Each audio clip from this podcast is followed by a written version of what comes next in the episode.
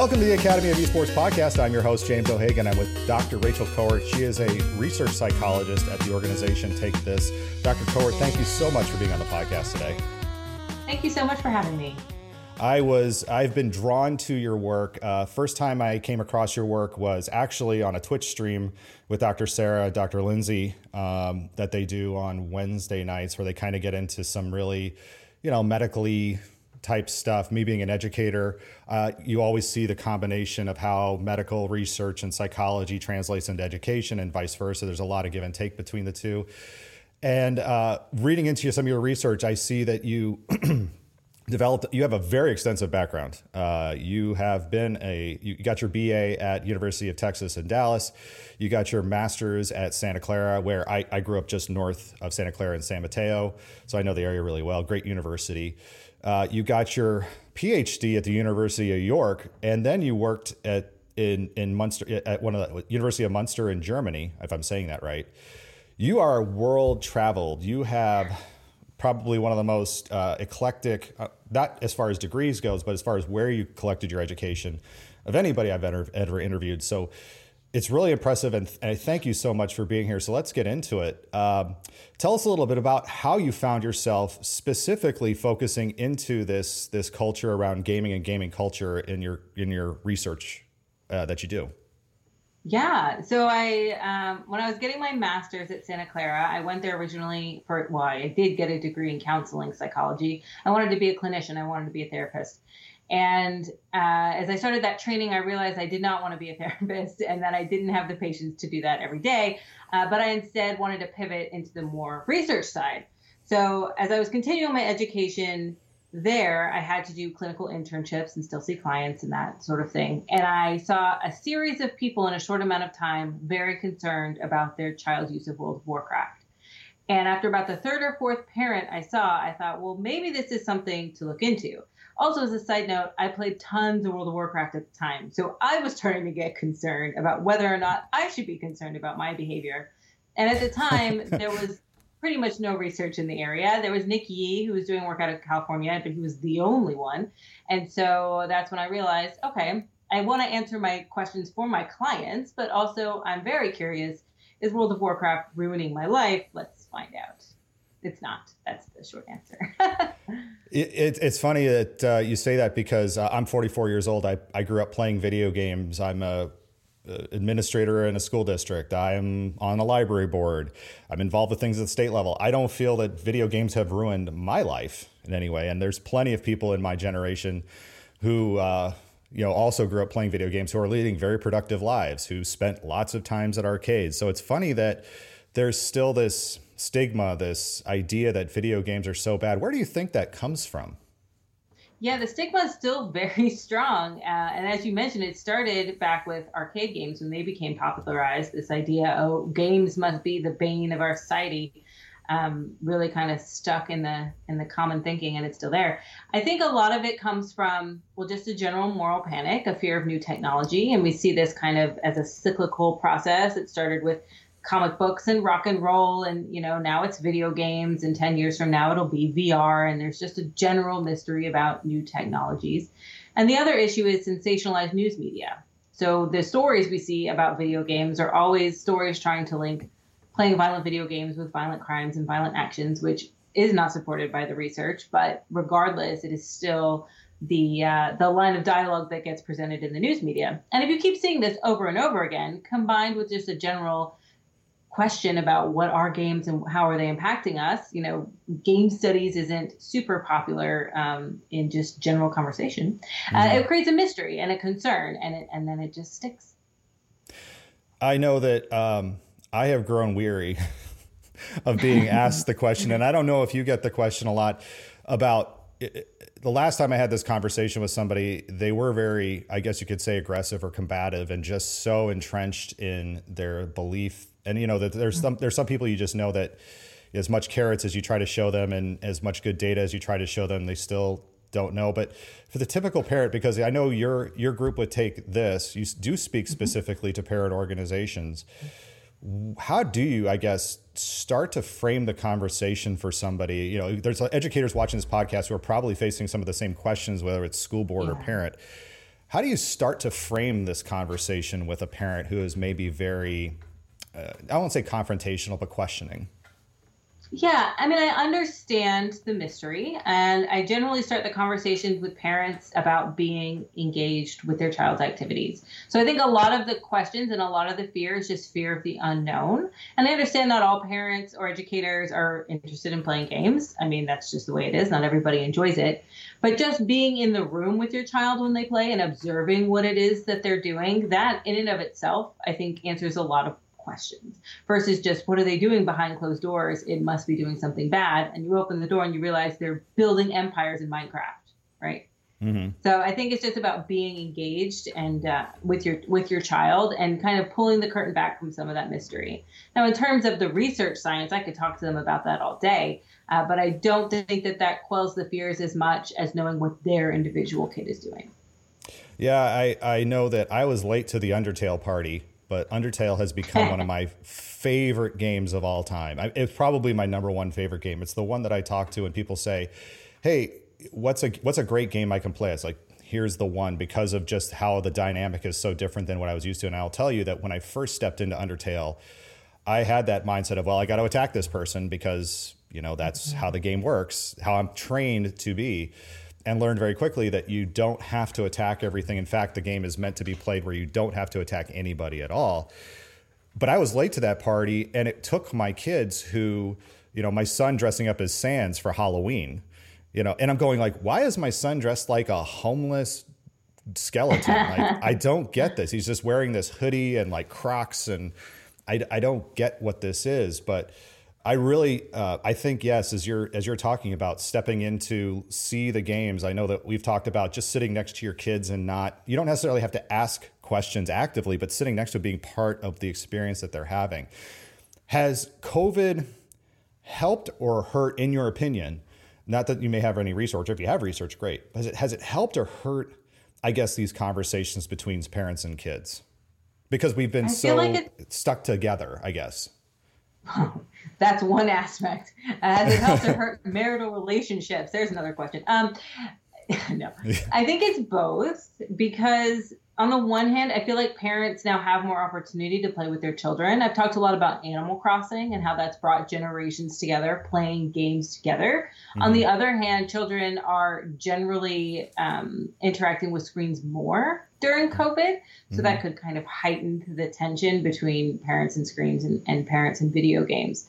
So probably a mixed bag. I have I have hope because Animal Crossing is the gift that keeps on giving during COVID. well, but here's the thing too is is I'm amazed at how quickly we shifted in COVID to go from hey, we have to limit screen time or the big question I was asked was how much is too much screen time to well, I have to get my kid this computer and they have to be on on it all day and they have to do their schoolwork. And the parent I couldn't believe how many parents got so concerned that their child wasn't sitting now in front of a computer screen for 6 hours a day being lectured to by a teacher versus before where the questions were, you know, uh, is too much what's what is too much has again covid even shifted that part of the conversation around as far as screen time goes? Or or should we even care about screen time at this moment in time?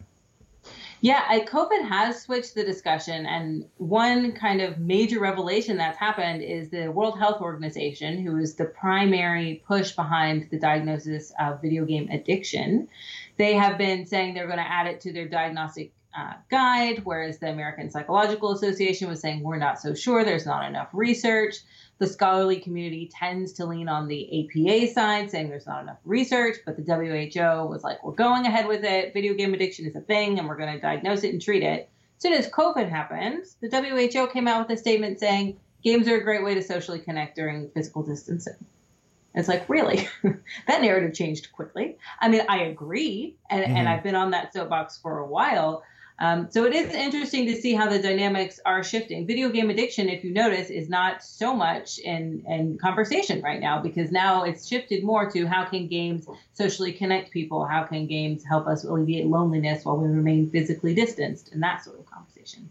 And, and what I've seen too is how uh, it's become socially acceptable for people to sit in front of computers for eight to ten for adult. Let's say, let's say, let's be honest. For adults, to sit in front of computers for eight to 10 hours a day doing whatever they do. So I guess now they've passed that, that permission on to their kids or to other people who like streamers because streaming has you know skyrocketed and people are using it as their outlets to express themselves to share ideas uh, of course again teachers are you know using it as as a tool as well uh, it's been amazing how again because some people in power now see that they have to do it that now it becomes socially acceptable and it becomes okay in all this time yeah yeah it's funny and and here's the other thing too, because I again looking at your research and, and looking at your website and the things you've written about too, you also write about again the social connection that can be made in these spaces. Yeah. One of the things that I I know that my teachers that I work with struggle with is how do they how, how is the art of teaching translated into a digital form because you don't always have that interpersonal you know seeing the body language reading the body language really understanding and i think even in your book uh, a parent's guide to video games, the essential guide to understanding how video games impact your child's physical, social, and psychological well-being. We'll, we'll talk more about the book later. But in that book, you even talk about how in some of these instances, and correct me if I'm wrong, how those virtual instances, you do miss some of those interpersonal connections and how that can impact growth. And again, we're talking about putting kindergartners, first, second graders in now another semester of at least of virtual learning. How is that going to impact social, social, uh, social development? And is that something we should worry about? Yeah, so there is definitely a lack of nonverbal cues in virtual spaces. That's just the way that it is. Um, it's a different form of communication. Granted, it has other kinds of accommodations, but that's that's a separate story.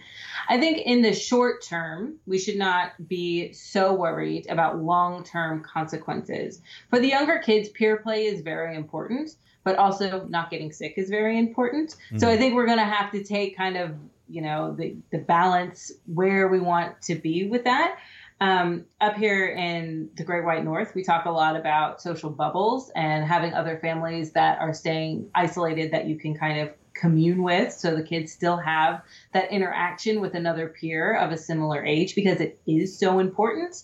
Mm-hmm. I don't think we need to be concerned it's going to have detrimental long term impacts over the scope of another year, whereas it does seem like the consequences of uh, contracting COVID 19 will have detrimental physical consequences for an extended period of time.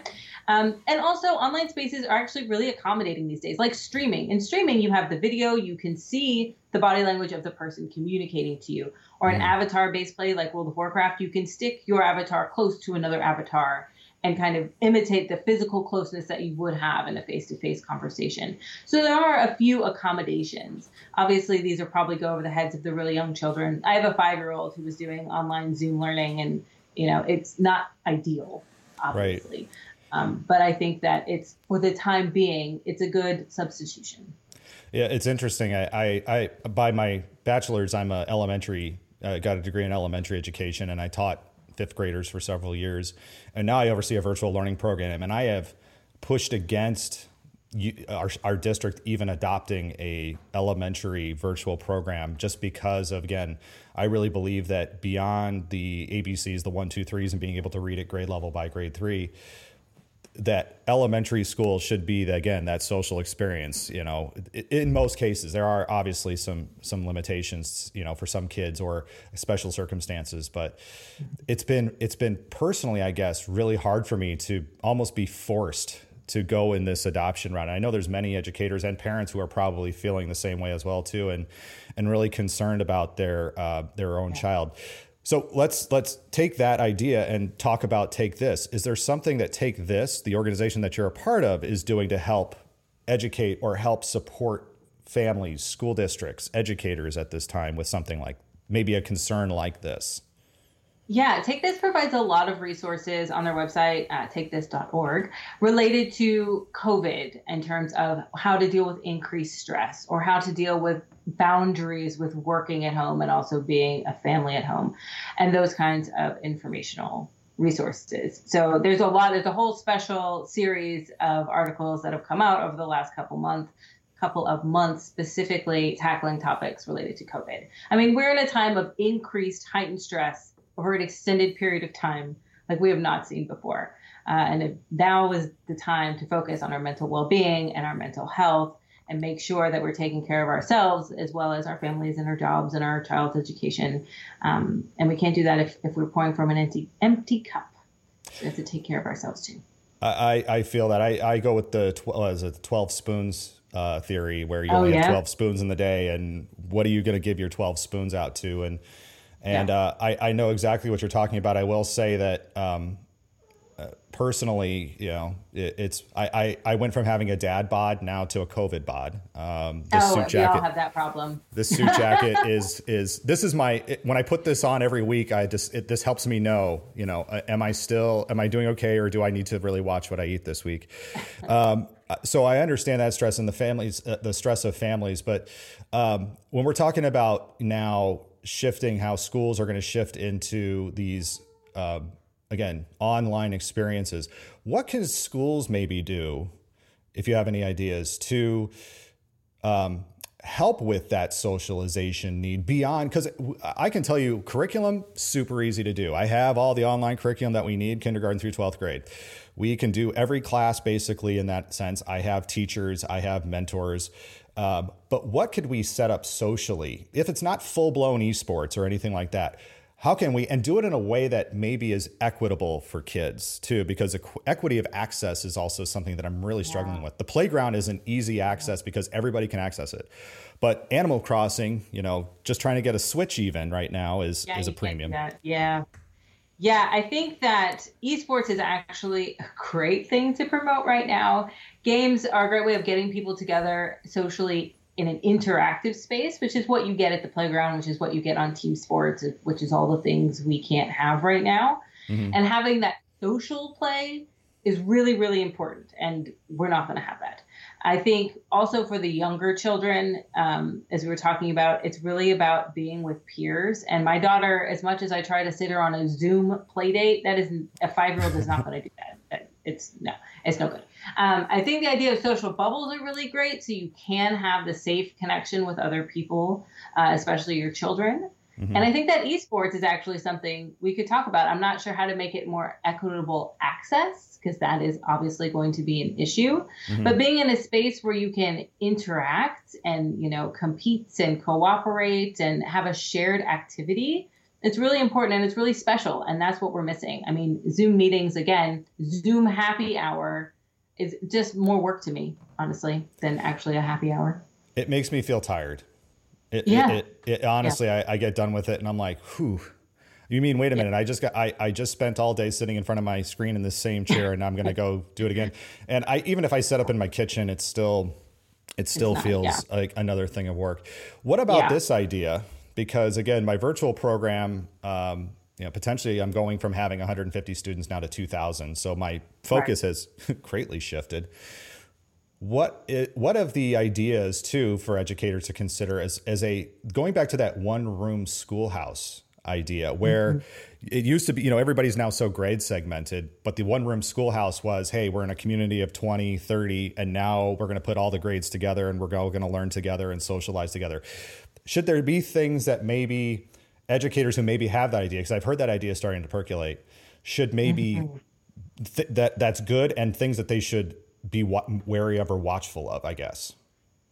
I think instances. that's great. I've heard, yeah, I've heard a lot of people talking about too using this opportunity to teach things you don't normally teach.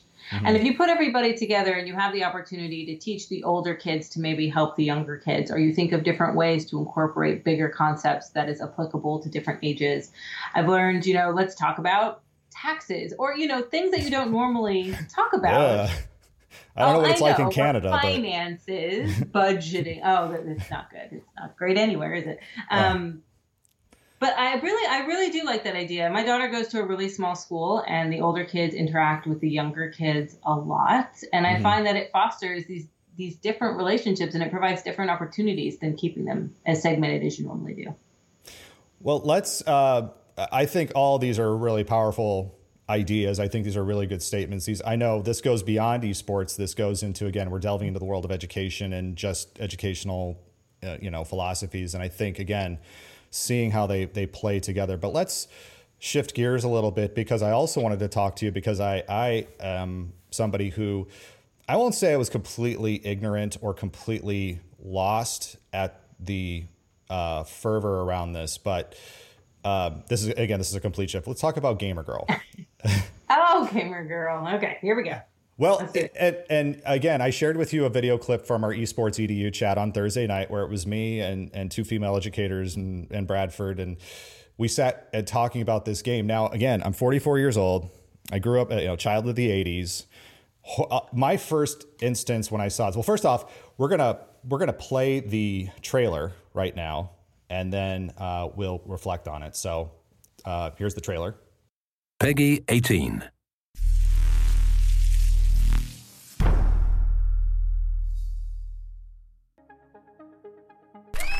Hey, everybody! Okay, cool. Water time, break time. All that uh, junk has been taken out my stream. Oh, come on.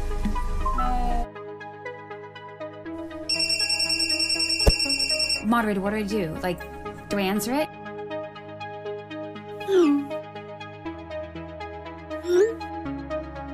We should go for a drink after. Yeah, maybe. Yeah? I know. What do you guys think? You got that, guys? no. No, no. Abby, you're streaming again? What's it to you?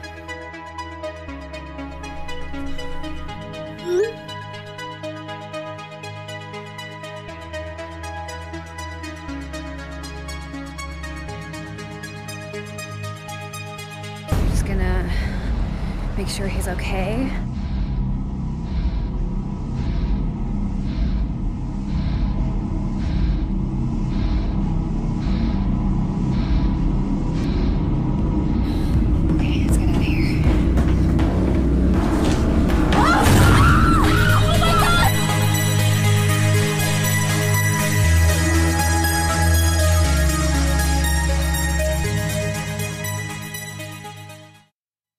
So I watched that, and again, this this was my very initial first gut reaction. This is not how my thought process has evolved.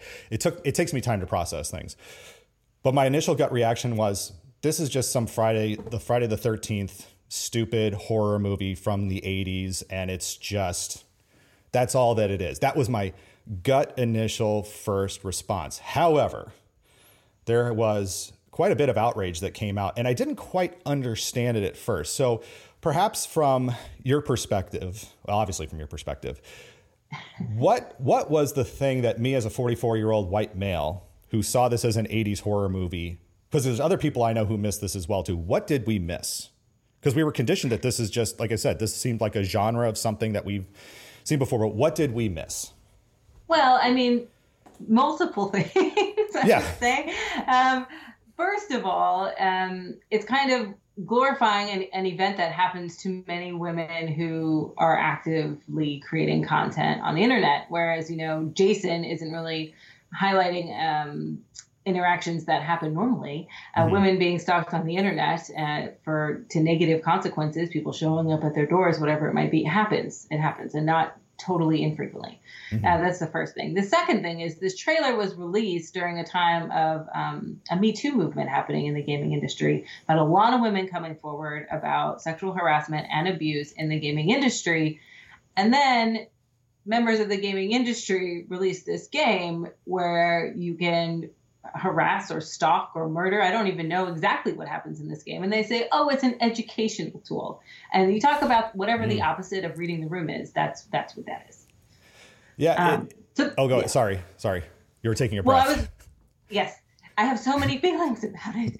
Um, so those are the first two off the bat. And uh-huh. originally, my my original concern was about kind of a uses and and and gratifications perspective or a cultivation perspective. That this is giving individuals who are interested in stalking women on the internet kind of a way to live out those dreams, so to say. Now, if you go to the research and you look at cultivation effects, they're generally hit or miss. It's not necessarily one piece of media is going to cultivate some kind of behavior in the real world. Hmm. But again, if we're having a time in history where women are saying men are mistreating us and men stalk us and and this that and the other thing, why are we creating a game that glorifies that action, so to say? Yeah, and as I as I I I, I agree, you know, again, it takes it took time for me to process. Please don't think that what I said as my original statement is how I've ended up. Yeah. But the um, uh, um, you know, going into looking at the research, this game was developed by an all male group, and we can't tell if there was any you know consulting that even took place on this. And I, the question I sent you yesterday is, how did this get through checks and and people are just like sign off on it, sign off on it. How did it even get this far? But then I have to remember, you know, Riot Games has had its very public internal issues. Ubisoft had its real recent, very mm-hmm. public Yes. issues. You know, it's it's it's you know, people are are. I think what's happening right now is all the dirty laundry is coming out in the gaming industry, like all of it, and it's because we have all this hyper focused attention on it, where people who maybe weren't engaged in it before are now looking at it, going, "Well, wait a second, why is this okay, or why is this this way?"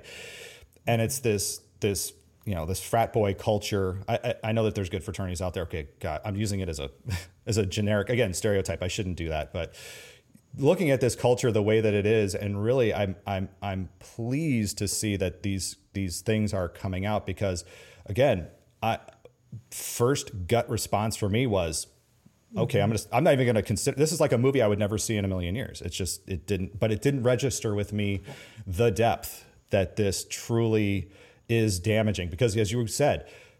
Jason isn't just gonna. J- Jason isn't running around all in all of these towns out to murder, you know, teenagers who can't seem to get in a car and drive away from the from the pond. They stick Yeah. around, but it's it is the oh my gosh this this first of all it looks real. It looks like like the interaction. It's it's an actress. It's not you know this isn't even GTA Five where it's it's computer generated characters. But uh, Right. it- again, the question I raised at Esports EDU chat and is where's the line because GTA 5 while still depicting women in these in these instances as prostitutes or pole dancers or having you know damsel in distress you know roles where is the line then because if, if GTA 5 is socially acceptable to some degree in a lot it, in a lot of places it is much more than Yeah. this game was i mean the people who For are calling sure. out this game Yeah. are the same people who are talking about exci- you know when GTA 5 got announced for the Xbox X are like oh we're going to have the same game over again. They weren't saying like wait a second, why are we still playing this game? You know. Yeah. I mean, the difference for me is that GTA has always been a storyline about a, a person who is living a life of crime, right? Mm-hmm. This is a story directly about a streamer and her mod, which is also kind of strange because usually your relationships with your mods, with your moderators, are people that you know and people that you trust. And I feel like you wouldn't have this weird kind of relationship that they're portraying in the trailer. It seems more like a relationship between a streamer and a viewer. Mm-hmm. And it and it's that's the focus of the storyline, right? That there's this relationship and the viewer has some kind of control over what the streamer does. And it's just crossing a boundary that's a little too close to reality. If you're living a life of crime in GTA, I guess that is probably also your reality too. I don't know if you're hanging out in, in strip clubs and I don't know No, I like to drive. I love to drive really like fast in the game. I do like that too. Um, but and I just think it was, you know, poorly developed. Like you said, the team they obviously didn't consult. It's reflecting too many real world things that do happen to women, um, and it's just it's just ill. Like when I saw the trailer, my initial thought was it was like also all female streamers don't wear short shorts and like crouch in front of the camera, which is like the first thing you see in the first three seconds of the trailer. And it's like, ugh, give me a break. Well, the other thing that I'm starting to see too now in the gaming industry, which is also very concerning, is how companies are rebranding, especially around Black Lives Matter mm-hmm. movement. There's been a and again with the Me Too movement in the gaming industry and, and GamerGate, there's been a huge rebranding by some of these companies where it it seems like they're talking a good game about oh we're gonna like one company an, an example that had a huge New York Times spread XSet, which was which was set up by some phase former FaZe Clan executives, hmm. and they said hey we're gonna talk about Black Lives Matter and we're gonna promote you know LGBTQ and we're gonna do all you know environmental issues. I mean literally it went down like the list of social justice checkbox, hmm. checkbox, checkbox. And I go into their Discord. Their Discord is freely open. Anybody can go into it. Not one channel dedicated to any of those topics. Not, you know, I bring up the issue of, hey, your memes channel is a wreck. Like, you, where are your mods? And the response that I got was, well, this is a Discord. Like that answered all of, you know, the questions. what are we are we now also seeing issues of performative allyship where companies are starting to align themselves with people or even worse virtue signaling by just saying hey here's our new mission statement but not actually doing any of these things yeah and and that's always been the case i mean that's mm-hmm. always existed and it's uh, terrible and people need to make actual tangible change and my my friend and my colleague Tanya DePass she talks about this on on twitter a lot where it's like we'll see in a month who's still talking about Black Lives Matter. Mm-hmm. We'll see who in a month is hiring a more diverse workplace or not. And if they're not, I mean, I think we as consumers need to take notice of that and decide, you know, where our loyalties are, are going to lie. I personally want to support businesses who don't have performative allyship, who are making a change to make the world a better place. Um, I know that all of these Me Too things that are coming out, some companies are responding in better ways than others, and, and people notice that. And and how is uh, is is an organization that you're a part of like take this doing anything? And I don't and uh, uh, pardon me if I if if if you're not. And I'm not trying to set you up, but is take this doing anything to highlight those companies or are there companies that you look at and you go you know what this is one that i would say is probably doing it the best way as an example in this time especially I don't know if I can speak to one particular company that's doing um, the best. I would say I Take This, I know we've had a lot of discussions about how we as an organization can do better, how we can highlight diverse voices, and how we can bring more opinions uh, to the table in terms of um, our, our who we hire, in terms of who is writing for us, and that sort of thing. But our eyes are everywhere, so we'll see how it plays out. Well, uh, before we, um, first of all, thank you so much for allowing me to be so vulnerable in this conversation because when I when I presented this to you and I said here's a video, I was very nervous, I guess you could say, because again, me being the position that I'm in, um, I I don't want to come off and just ignorantly say, "Oh, that's bad." I want to be able actually able to understand why it is. So I, I mm-hmm. appreciate you allowing me to be vulnerable at that and and share with you my thoughts and and not come back at me and be like, wow, I'm canceling this interview. Thank you so much no, for re- no. buying my oh, book and go on about your business. No. So it's important that we are all open to having these conversations. I, I had an uh, an interaction about Gamer Girl actually on Twitter a couple days ago. And I was talking about cultivation effects, and, and a colleague of mine came back and was like, Actually, I don't think this is the case. We went back and forth, and in the end, we kind of agreed and we kind of disagreed. But I made the comment of, like, thank you for having this conversation with me. And it didn't end with like, you're stupid, you don't know what you're talking about. It was an actual discourse, and that's what we should be doing. So, yeah, that's what we're having. It's great. Uh, well, I, I, don't have any. Pro- people seem to think that the word ignorant is a bad word. I don't see ignorant as as a. I see ignorance as an opportunity to grow, and and you've you've I think helped me shed some of my ignorance, and I really appreciate your your thoughts on this. Um, but let's also talk about other ways that we can help people shed ignorance. Now, I had uh, Dr. Chris Ferguson on a few weeks ago where he talked about his book, Moral Combat. And that book is one of my favorite all-time books when it comes to like laying out like like here's all the research and here's all the everything that you should consider and the history of you know violent video game research and, and all that. Your book not to say that you couldn't have written or been part of Dr. Ferguson's book, but your book is to me a book now that I am going to that's it's the book that I'm going to recommend for parents like especially for my esports parents and be like, you know what, if there's one book that you read about video game and gaming culture, this is it. And you wrote the book called A Parent's Guide to Video Games, the essential guide to understanding how video games impact your child's physical, social, and psychological well-being. And what I like about it because I think this is important, it's a first edition, right? Which makes me believe yeah. that there'll be a second and a third and a fourth. well, because let's face it. You, you wrote this book. This book came out in, oh, I got to pull it up here, uh, 2016. It's four years later. Looking back on that work that you have done, are there things that you look at in that book that maybe you go, you know what, in the second edition, this is something that I know I need to address or hit harder or change, or maybe your thoughts have changed on it?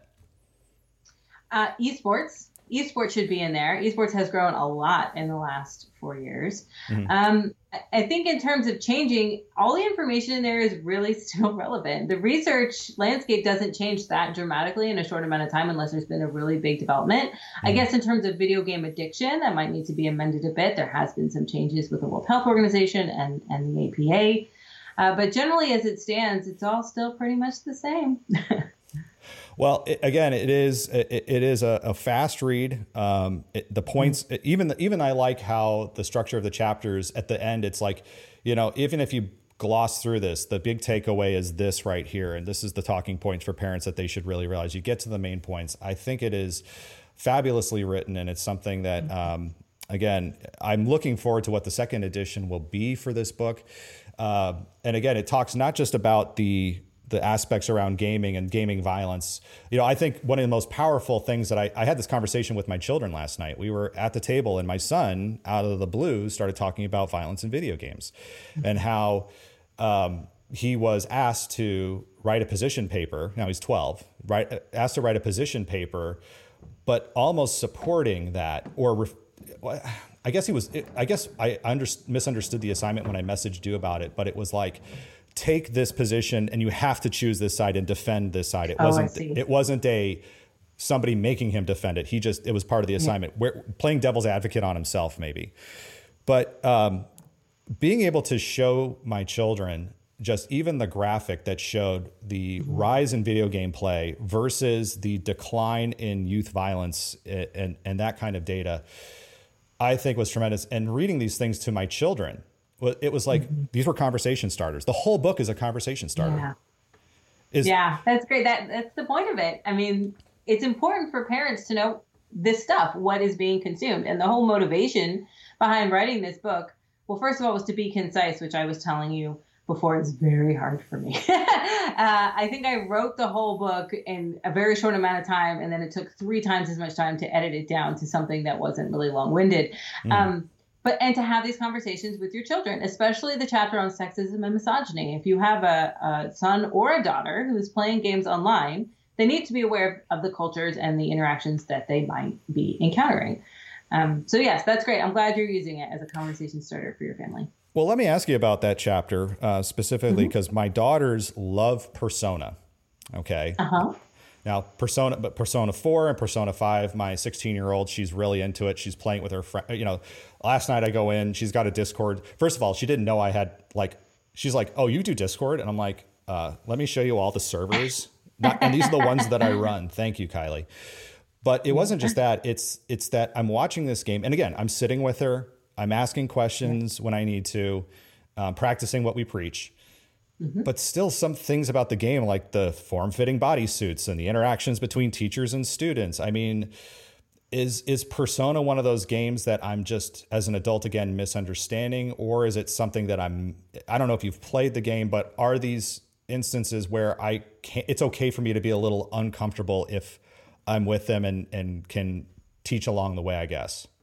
Of course. I mean, games are great for conversation starters for a whole range of things. Absolutely. Especially you're sitting in there with them, you could make a comment or you can just ask a question like, hey, what do you think about that outfit there? Do we think hmm. that's appropriate? I mean, that it's a great, just like you would with movies or television. I mean, even more so maybe with games because games have a whole culture around them.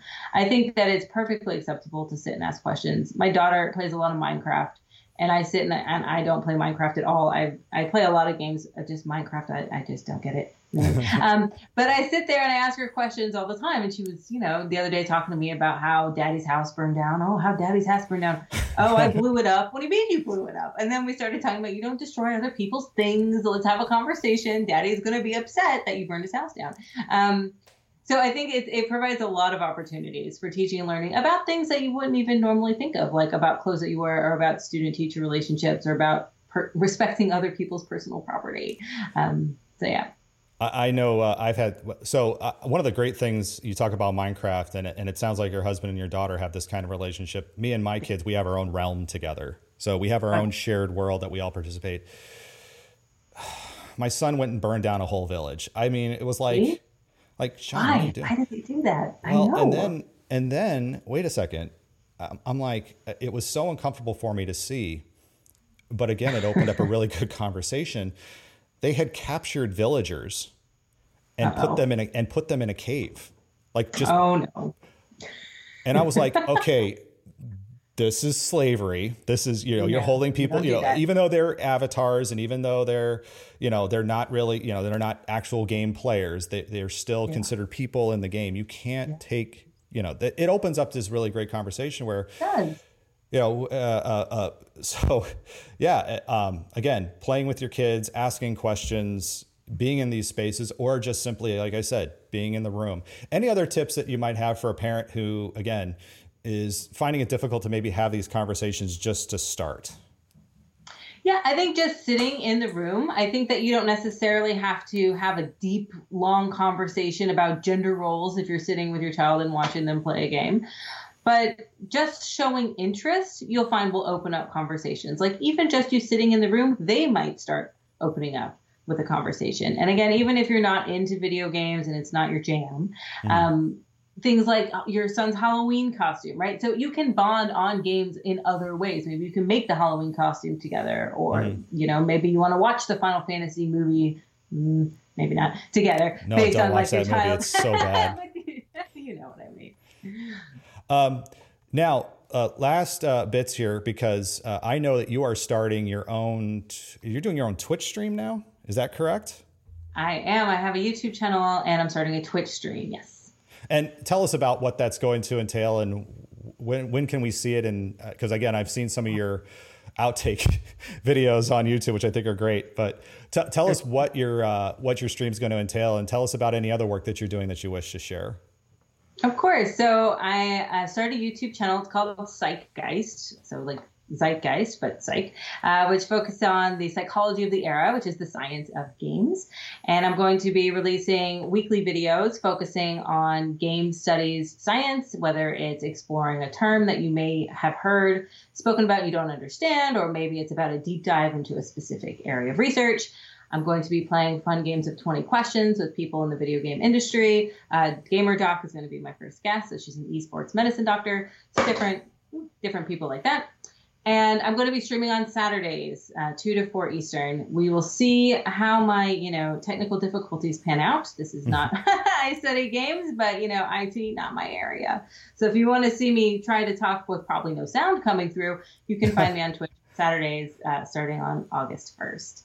Uh, in terms of other projects, um, so the Parents Guide to Video Games actually was born out of a book called The Video Game Debate, which is basically the expanded version of a Parent's Guide to Video Games. And it's a series of essays unpacking more deeply the science behind the different debates about game studies like addiction and violence and that sort of thing. Mm-hmm. The Video Game Debate 2 is coming out later this year. Oh. Uh, of essays from scholars, and esports is in that one, uh, talking about esports and loot boxes, and it's a whole different range of topics of debates related to game studies. So that's coming out this year, so that's exciting. I hate loot boxes. I absolutely just I, it's it like ruined every game for me that I actually I I will not play Madden anymore because of this of the loot box system. It's so egregious and it's just all in your face. Um, I will say this too, just as a as a a tip uh, from one person streamer to another. Um, I have yes. a I have actually a soundboard thing. I love doing sounds during my broadcasts and stuff. You know, I, I like sound bits, but I also has a, it also has a voice changer. Um, That's fun. I, I have to tell people in chat if my voice sounds funny, it's because I forgot to turn off the voice changer. So I don't necessarily want to sound like Thanos or something. So, you know, have your have your mods who can tell you that hey, your voice is off or if you decide to incorporate a voice changer, that your voice is changed yeah. as well too. That's good advice. That's good advice. Thank you. We will link to uh, is the is the Twitch channel active now or should we wait? It is. Uh, okay. It is active. Yes. We will link to it in the notes, but can you tell us what the the Twitch, I guess, channel's name is or, yeah. or URL? It is also Psychgeist, so it's P S Y C H G E I S T for YouTube and for Twitch. Gotcha. Dr. Rachel Kowert, this was an absolute pleasure. Thank you so much for being so giving of your time and being on the Academy of Esports podcast today. Thank you so much for having me. That will do it for this week on the Academy of Esports. I've been your host, James O'Hagan. Esports are organized competitive video games allowing schools to redefine their athletic culture, diversify opportunities for student participation, promote good physical and mental health increase collegiate scholarship pathways, and play games. We can never forget the importance of play. The mission of the Academy of Esports is to support these ideals. The vision of the Academy of Esports is for all students to experience the fun and joy of playing competitive video games. You may follow me on Twitter at Jim O'Hagan. That's at J I M O H A G A N, and through the Academy of Esports account at TAO Esports. It's a great way to get the latest blog posts, podcast episodes, and news coming out of esports and education. And remember, you can continue your engagement by going to www.taoesports.com. You can also connect through Facebook at www.facebook.com slash TAO Esports. Thanks again for listening, and I look forward to our time again next week.